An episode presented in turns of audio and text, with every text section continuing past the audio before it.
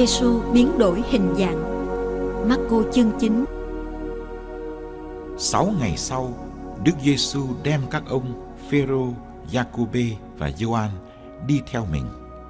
Người đưa các ông đi riêng ra một chỗ, chỉ mình các ông thôi, tới một ngọn núi cao, rồi người biến đổi hình dạng trước mắt các ông. Y phục người trở nên rực rỡ, trắng tinh, không có thợ nào ở trần gian giặt trắng được như vậy. Và ba môn đệ thấy ông Elia cùng ông Môse hiện ra đàm đạo với Đức Giêsu. Bấy giờ ông Phêrô thưa với Đức Giêsu rằng: Thưa thầy, chúng con ở đây thật là hay. Chúng con xin dựng ba cái lều, một cho thầy, một cho ông Môse và một cho ông Elia. Thực ra ông không biết phải nói gì vì các ông kinh hoàng.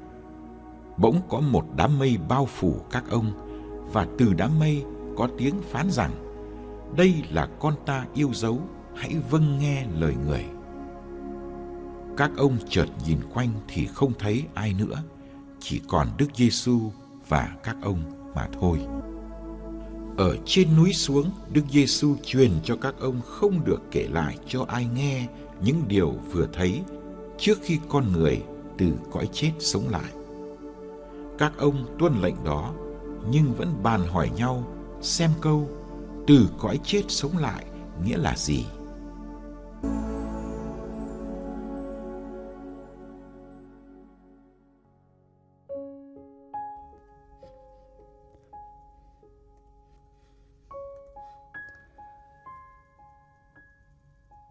Vào thế kỷ thứ 8 và thứ 9, các vị hoàng đế Byzantine đã ra lệnh đập phá các ảnh tượng tôn giáo bởi họ tin rằng Kinh Thánh cấm không được tạc ảnh tượng. Đầu thế kỷ thứ 8, Thánh Gioan Damaso đã chống lại chuyện này. Ngài viết, vào thời xưa, Thiên Chúa không có hình, có dạng, nên không bao giờ có thể được vẽ ra. Nhưng nay, khi Thiên Chúa đã mang xác thể, trò chuyện với con người, tôi sẽ vẽ một bức tranh theo Thiên Chúa mà tôi thấy.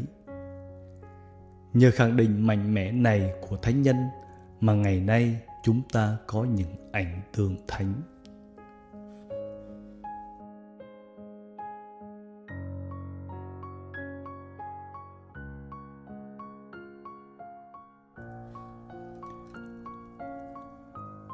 qua mầu nhiệm nhập thể, nơi con người Đức Giêsu Thiên Chúa vô hình đã có một khuôn mặt, một thân xác, giống như bất cứ người nào trong chúng ta. Các môn đệ đã rất quen với khuôn mặt ấy, thân xác ấy. Họ đã có thời gian sống chung, trò chuyện và gặp gỡ với người mà họ gọi là thầy, là rabbi. Sáu ngày trước khi được thiên chúa hiện dung, thầy đã nói cho các môn đệ biết về tương lai của mình bị đau khổ, bị loại trừ, bị giết và sống lại. Thầy cũng nói cho các môn đệ biết về tương lai của họ. Từ bỏ mình, vác thập giá, mất mạng sống để rồi tìm được lại. Họ đã có dấu hiệu chùn bước khi nghe về tương lai u ám. Chẳng ai để ý đến việc thầy nói về phục sinh hay về việc thầy sẽ đến trong vinh quang rực rỡ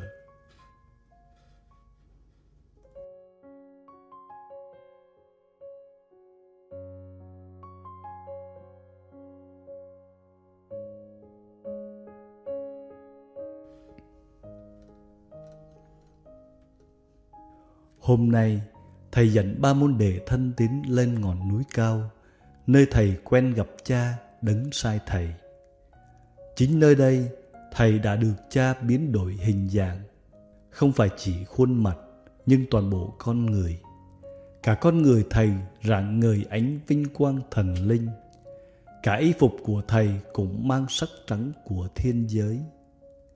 Vì thầy thân quen của họ như bước ra từ một thế giới khác. Rồi có hai nhân vật đáng kính là Elia và Môse xuất hiện. Các vị này trò chuyện với thầy Giêsu.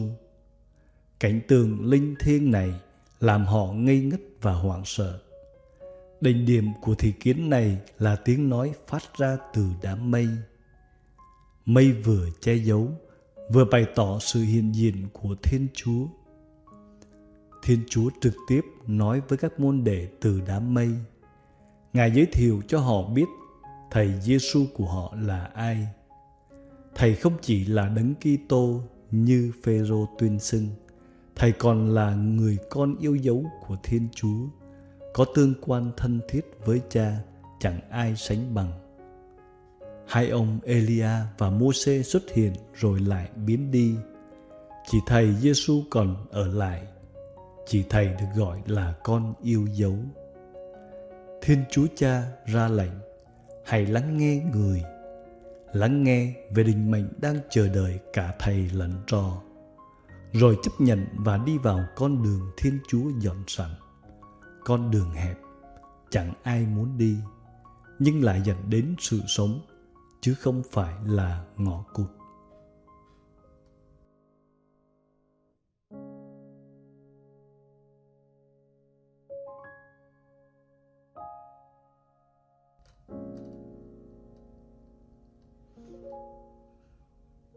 Bài Chúa biến hình trên núi luôn được đọc vào mùa chay.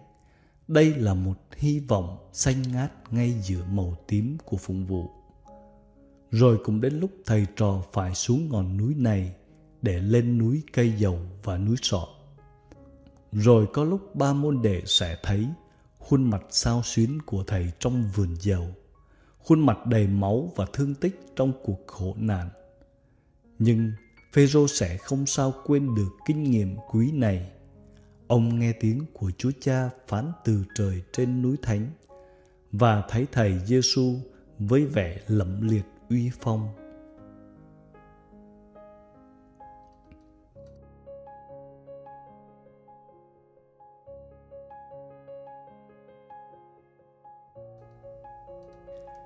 Biến hình là sự nâng đỡ của Thiên Chúa dành cho ba môn đệ nhưng cũng là quà tặng của Thiên Chúa dành cho Đức Giêsu. Khi Đức Giêsu đón lấy ý định nhiệm màu của Cha, chấp nhận bước vào cuộc khổ nạn, thì thần tính vốn được che giấu của Ngài nay được Cha vén mở. Mùa chay là thời gian chúng ta lên núi để được biến hình. Nếu chúng ta chấp nhận lắng nghe và tuân giữ lời con Chúa.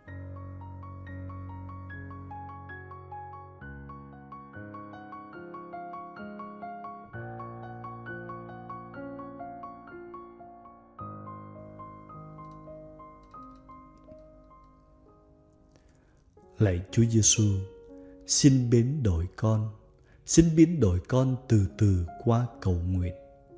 Mỗi lần con thấy Chúa, xin biến đổi ánh mắt con. Mỗi lần con rước Chúa, xin biến đổi môi miệng con. Mỗi lần con nghe lời Chúa, xin biến đổi tai con. Xin làm cho khuôn mặt con người sáng hơn sau mỗi lần gặp Chúa Ước chi mọi người thấy nét tươi tắn của Chúa trong nụ cười của con, thấy sự dịu dàng của Chúa trong lời nói của con. Thế giới hôm nay không cần những Kitô hữu có bộ mặt chán nản và thất vọng. Xin cho con biết nhẫn nại và can đảm cùng đi với Chúa và tha nhân trên những nẻo đường gập ghềnh. Amen.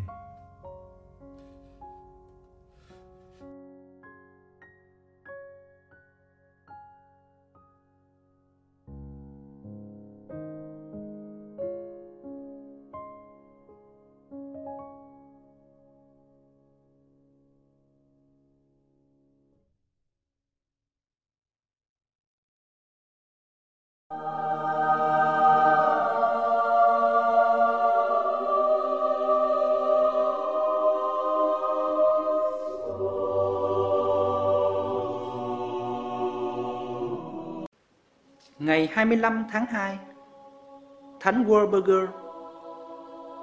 Thánh nữ sinh năm 710 tại Devonshire, Wessex, Anh Quốc là con gái vua Thánh Richard xứ Tây Saxon, nước Anh em của hai thánh Willibrord và Wyborn và là nữ tu ở tu viện Winsborn Dorset.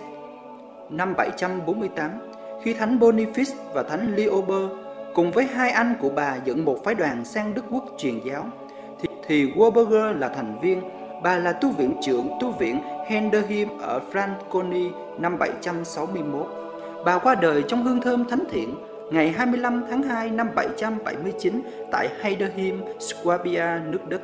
Thánh tích của bà được chuyển về Extat ngày 1 tháng 5 năm 760 bên cạnh thánh tích của Thánh Boniface và hai anh. Bà được Đức Giáo hoàng Arian II tôn phong hiện thánh. Sau đó 100 năm, phần lớn thánh tích của thánh nữ được chuyển về thánh đường kính ngài tại Estat. Phần còn lại được trao cho các nữ tu tại Monheim lưu giữ, nhưng bị hủy hoại trong thời kỳ có cuộc cải cách khi các nữ tu buộc phải rời bỏ đan viện Thánh tích của thánh nữ phát sinh những hiện tượng lạ lùng trải qua nhiều hàng thế kỷ. Vào năm 893, người ta thấy các xương cốt thánh nữ tại Estat tiết ra một chất lỏng như dầu trong vắt. Kể từ năm 1042, thứ dầu lạ lùng, không mùi, không vị, dầu thánh nữ Warburger từ các xương thánh tiết ra cứ mỗi năm 4 tháng, bắt đầu từ ngày 12 tháng 10, tức ngày kỷ niệm cuộc di chuyển hài cốt đứng thánh và chấm dứt vào dịp kỷ niệm ngày Thánh Nữ qua đời, ngày 25 tháng 2. Thứ dầu chữa bệnh này được lưu trữ và phát cho các bệnh nhân. Cảm ơn quý vị đã theo dõi chương trình. Kính chúc quý vị một ngày mới tràn đầy niềm vui và ân sủng của Chúa và mẹ Maria.